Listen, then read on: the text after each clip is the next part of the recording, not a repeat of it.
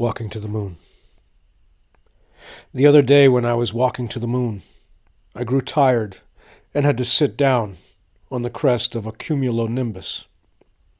I spoke with the stars, but though they shine, it takes them so long to say what is on their minds.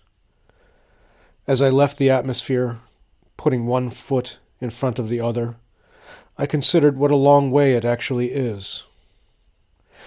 Walking to the moon seems like a pointless thing sometimes.